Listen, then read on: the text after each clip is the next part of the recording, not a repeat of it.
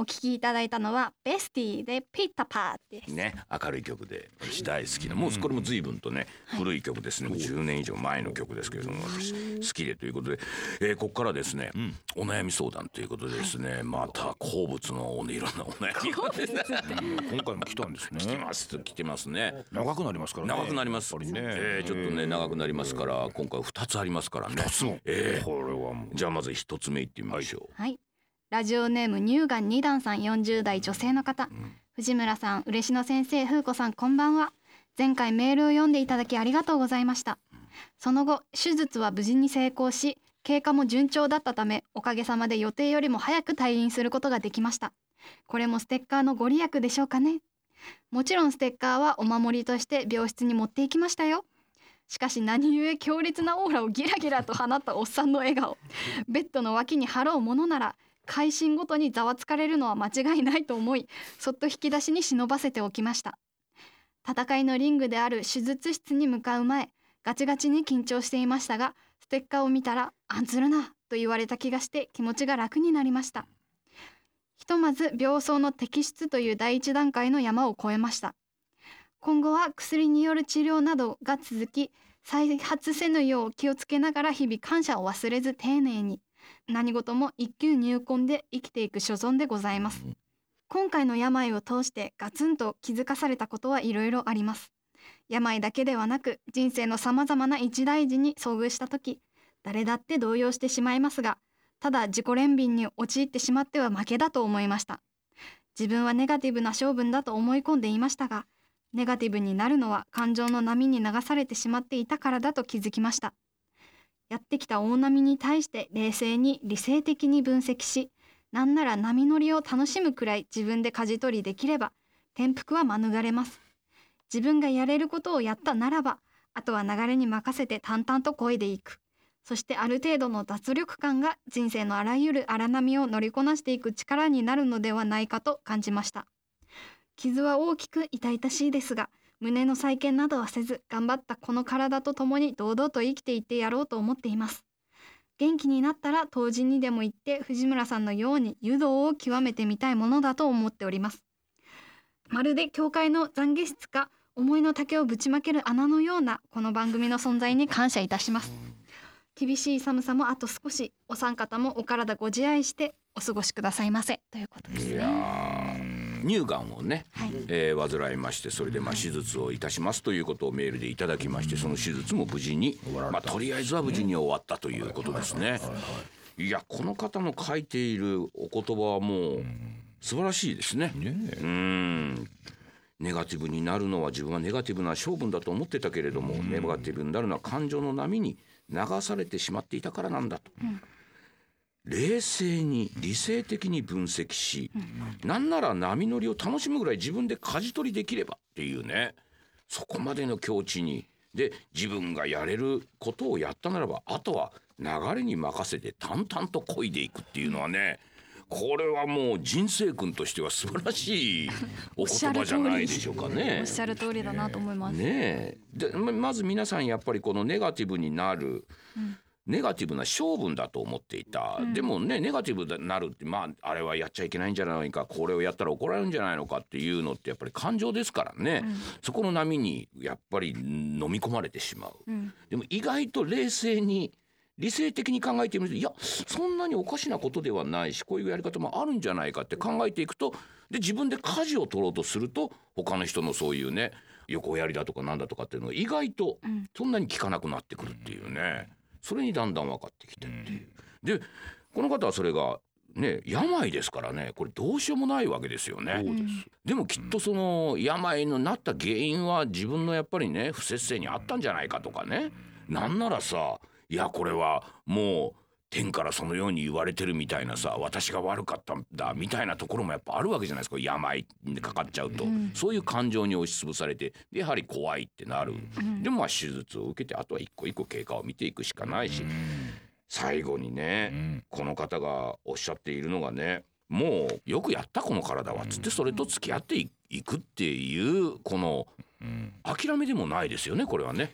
諦めでもないですね。よ前の受け入れたってこと受け入れたってことですよね。自分のある今のポジションを受け入れたっていう。いいですねうちの番組そうですか、教会の懺悔室。その後の穴っていうの穴っていいですね。思いの。穴のようなっていうか。穴のね誰も聞いちゃいねえみたいなロバの耳みたいに。ねそれですよもう。おむすびコロリですねそうですね。ああいうところにこういうなんかおじさんがいるんですね。ないですかやっぱり。ええ。そして引きこもりの女がいて。そこに向かってね、ええ私は乳がんになって怖いんだっていうことを言うととですよ。何らかの返答が返ってくるっていうことですね。そういうの全部うちの方の穴の方にぶちまけていただけそうそうそうそうそうそう。何をお書きになっても何をお書きになっても大丈夫。いいわけですからね、いやこれは素晴らしい。ね。乳がん二段さん。二段と言わずもう三段四段名人ですよ。入団名人。そうです乳がん名人でいいですよ。あなたが言ってることわからないんですけどなんかね。乳がん名人ですよ。いやこういうふうなことをですね。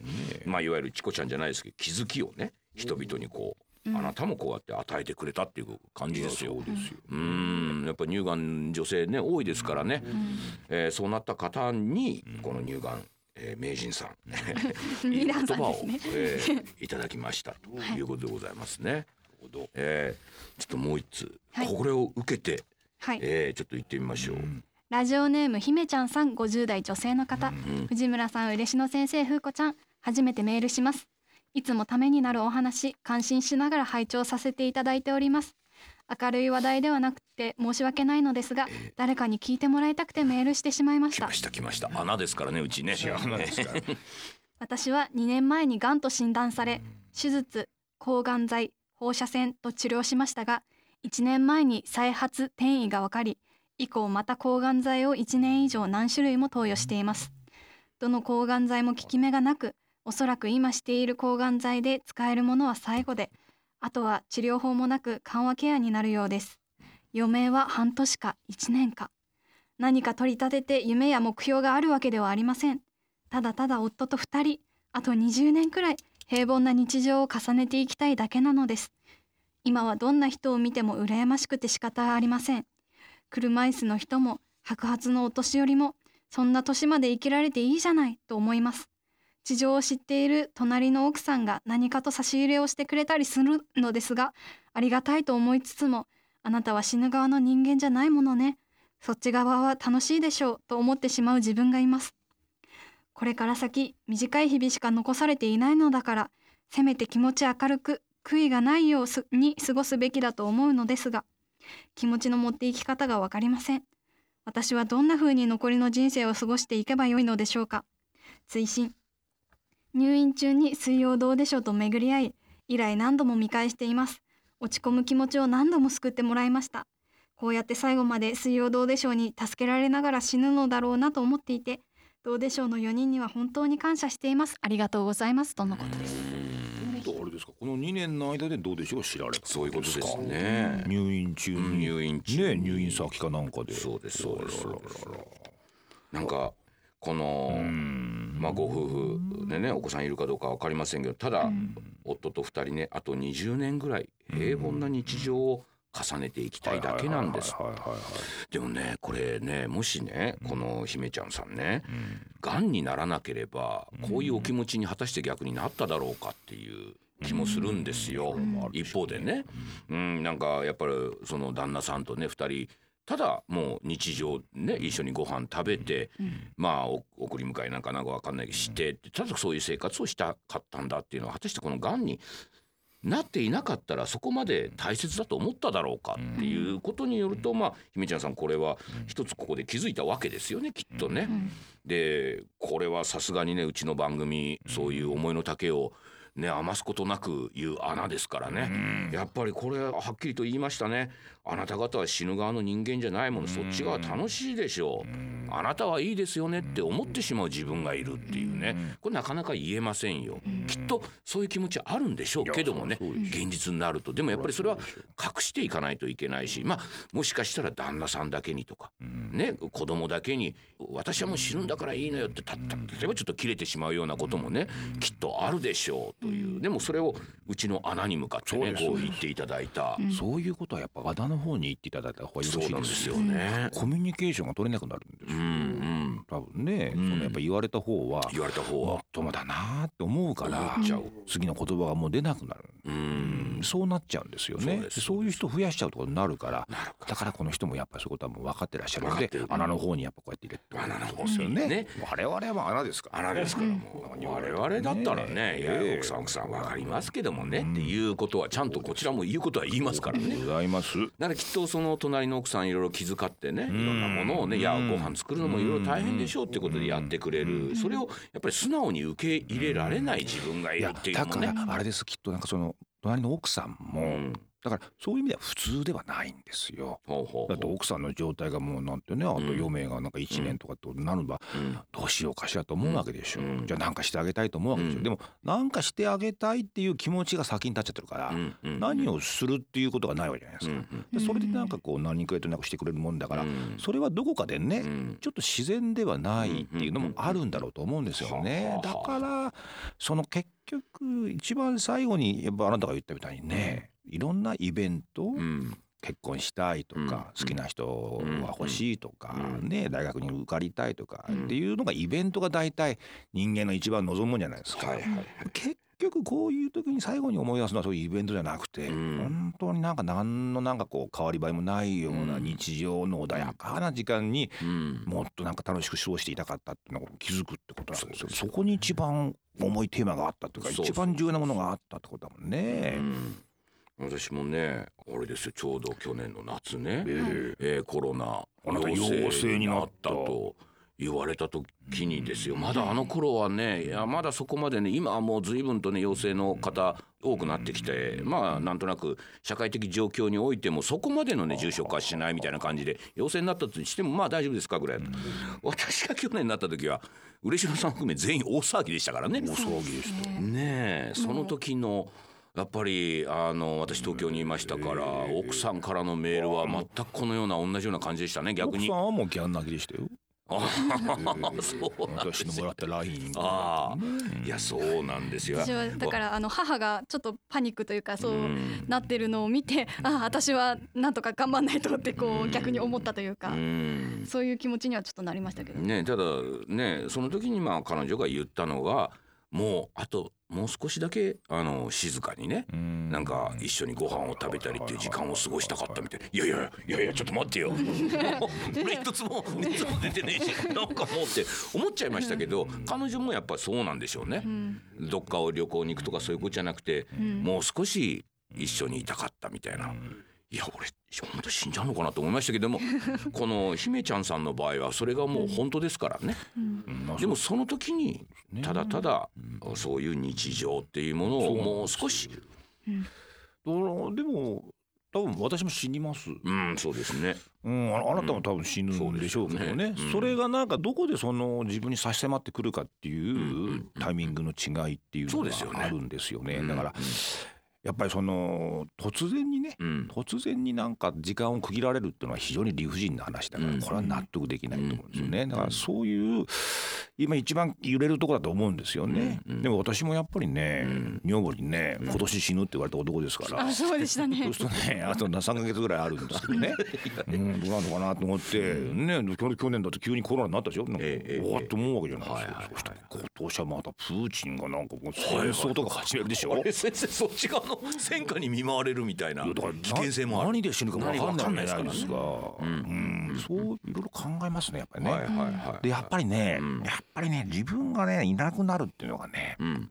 いろいろ考えるんですけど自分がいなくなるっていうのを考えるとやっぱりおののくなと思うんですよ。ほ死にますよね、はいはい。寿命来て絶対死にますなんかなんかね、うん。でその時にいろいろ思うじゃないですか、うん。死んだらどうなるんだ死んだ先どうなるんだろうって思うじゃないですか、でも分からないんですよ。わからないですね。で、うん生まれる前のことも分からないじゃないですか、はいはいはい分からないこといっぱいあるんですよ、はいはいはいはい。で分からないなりに普通に生きてるんです普通は、はいはいはい考えても分からないジャンルっていうのがあって、うんそういう世界で生きてて、うん。多分そこは考えても仕方がないところなんだろうなと思うんですよ。そただ自分が永遠の中に消えていくっていうのがううんイメージしだすとうん。ちょっとおののくっていうのが最終的に俺もあるだろうなっては思います。なんかその思うんですけども、雨が降るじゃないですか、はいはい、雨粒っていうのが落下してくるわけでしょ、はい、高高度から、はいはい、丸い粒じゃないですか。はいはいあずっと落下してて、うん、それは雨粒がですよ、うん、もし自分であれば、うん、最終的に海に落ちるんですよ、はいはい、海に落ちたらどうなるんだろうと思うでしょ。う、はいはい、で最終的にポツンと海に落ちるじゃないですか、でその時に落ちてなくなるわけじゃないんですよ、海に交わって、はいはい、海の一部になっただけですから、たださっきまで丸い粒だったっていう存在はもう影も形もないし、それをもう一遍海から救い出すこともできないんですよ。結局丸い粒という形は永遠っていうものの中に消えていったわけでしょ。それをね、うん、考えるとさ、うん、そこだけに多分、うん、自分がなんかどうしてもなんかイメージできないから、心がざわつくっていうのは、ね、ずっと来るだろうなと思う、ん、先生。うまいことおっしゃる本当に、確かにね、でもあれはまあ我々って死ん。だ時に、もちろんね、体っていうのはなくなっていくものなん。でしょうけど、確かにねあの地面にまあね単純に土葬であれば地面に帰っていくわけだし、っていうまあこの地球上の中にはまだいるわけですよねこの体としてはね。個人としては、個人というものが多分なくなるっていうだからそれは多分、死んでしまうわけですから、意識なくなるんですよ。はいはいそうだから不安に思ってる自分も多分ないんですよ。だから多分考える人はないんだろうなっていうふうに自分に僕は思い聞かせる。思い聞かせる。結局その落ちた海もですね、うん、結局太陽の熱に照らされて水蒸気が上がっていって、ずっと上に上がっていって、高高度の冷たい大気に冷やされて、氷の粒になって落ちてくるんですよ。落ちながら水滴になってはいはいはい、その落ちてくる水滴が自分が一体どうやってここまで登ってきたのかっていうことを知らない。知らない、知らない。永遠にわからない、うん、それはどんどんどんどん繰り返すっていう中で落下するたんびに意識が返ってきてどうなるんだろうっていうことなんですよね。そうですね、だから考えても無駄なんですよねそうなんです。ねだからなんか大きなことも一緒になって、うん、なんかもうそこから先はもう永遠よっていう、うん、誰もがそこにだってうちのお父さんお母さんもいませんもん。そうです、ね、うん、だからこの姫ちゃんさんね。あいやもうもちろんねがんっていうことであれなんですけどこれ誰しもがこれから経験することですから。そうなんですよこれは。だからあなただけ特別なことではないですからっていうことはちょっと一つ言いたいな、ね、理不尽な感じだな理不尽な感じはきっとあるんでしょうね。あるんでしょうけれどもちょっと見えてしまったってその地面がねこの人の場合は。そうなんですよ。それはやっぱり怖いですよ急になんか急に。ねぜひまたねあの第二報をねそうです穴の方にね。そうですそうです。そんな時にでも水曜どうでしょうっていう番組はね非常にいい薬になりますからねこれは。ね。いやそういう時にねあの番組がね見れるっていうのが、そう、うん、これはあの番組は何かあるんでしょうね。あるんでしょうね。だと思います。でこの人たちを癒してるわけですからね、かなりね。じゃあ最後曲、はい、久保さん行ってみましょうか。はい。それでは本日最後の曲です。FX で Oh My。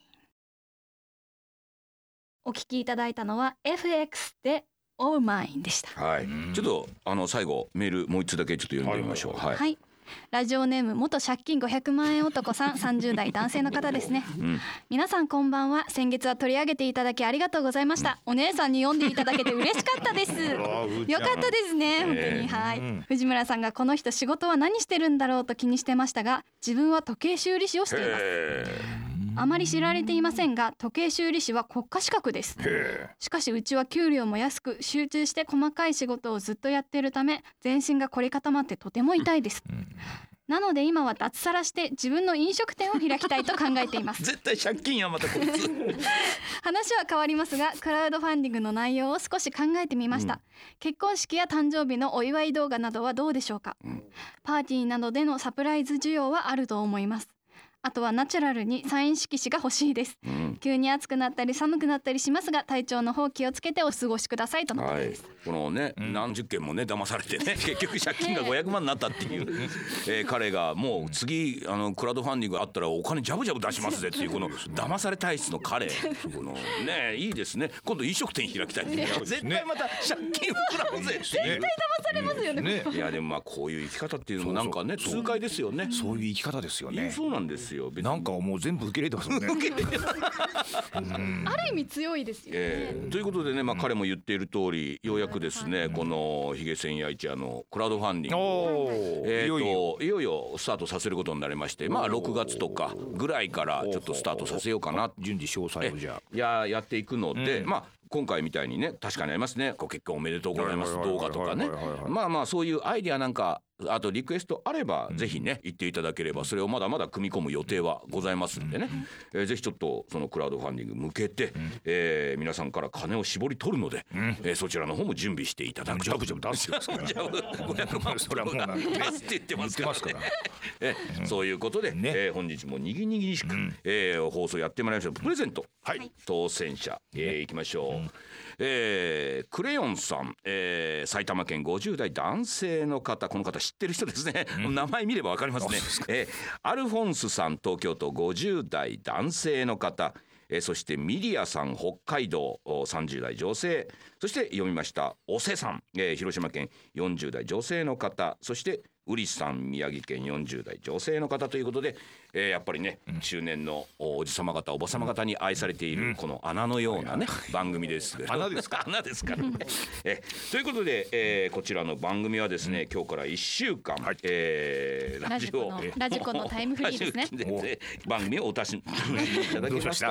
うん、さらにラジオクラウドというアプリを利用して繰り返しお聞きいただくこともできますということで本日もお時間となりました。お相手は？この番組のレギュラーアシスタントであります風子と嬉野正道と。藤村忠久でございましたそれでは皆様おやすみなさいおやすみなさい。